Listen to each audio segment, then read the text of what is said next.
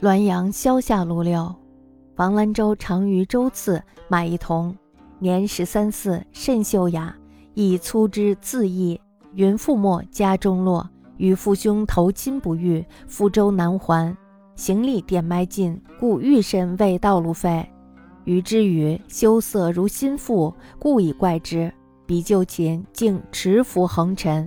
王本买供使令，无他念，然婉转相救。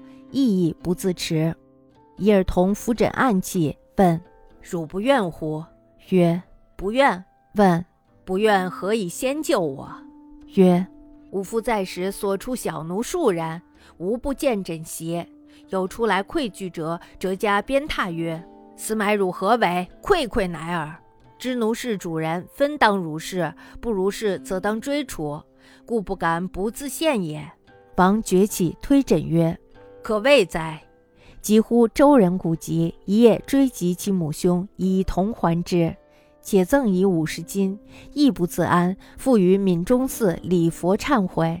孟嘉兰语曰：“汝做过改过，在顷刻间，冥思尚未著及，可无庸独世尊也。”王兰州呢，曾经在乘船的时候买下了一个小童，年纪呢只有十三四岁，长得很是俊秀文雅。也能出识几个字儿。小童说呀，他父亲去世了，家境破败，同母亲还有兄长投奔亲戚，但是呢却没有找到亲戚，于是呢就想搭船回到南边去。因为行李呢已经点卖干净了，所以呢只好卖了它换点路费。王兰州呢跟他讲话，他羞涩的像是一个新媳妇儿一样。王兰州呢本来已经感到奇怪了。等到晚上睡觉的时候呢，这个小童竟然脱光了衣服躺着。王兰州呢，本来是买来供使唤的，没有别的念头。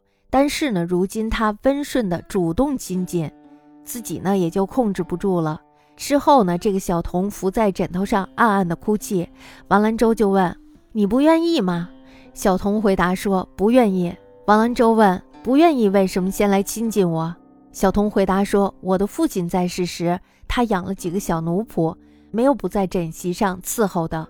有刚来羞愧拒绝的，就鞭打他，说：“想想买你做什么？糊涂到这样！”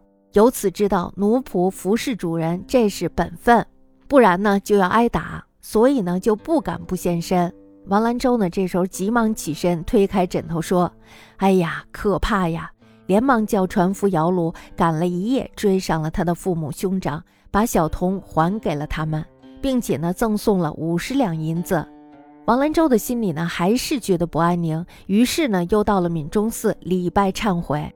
回来呢他就梦见迦兰神对他说：“你犯过了错，在顷刻之间呢就改正了，因私呢还没有登记在册，可以不必亵渎佛祖了。”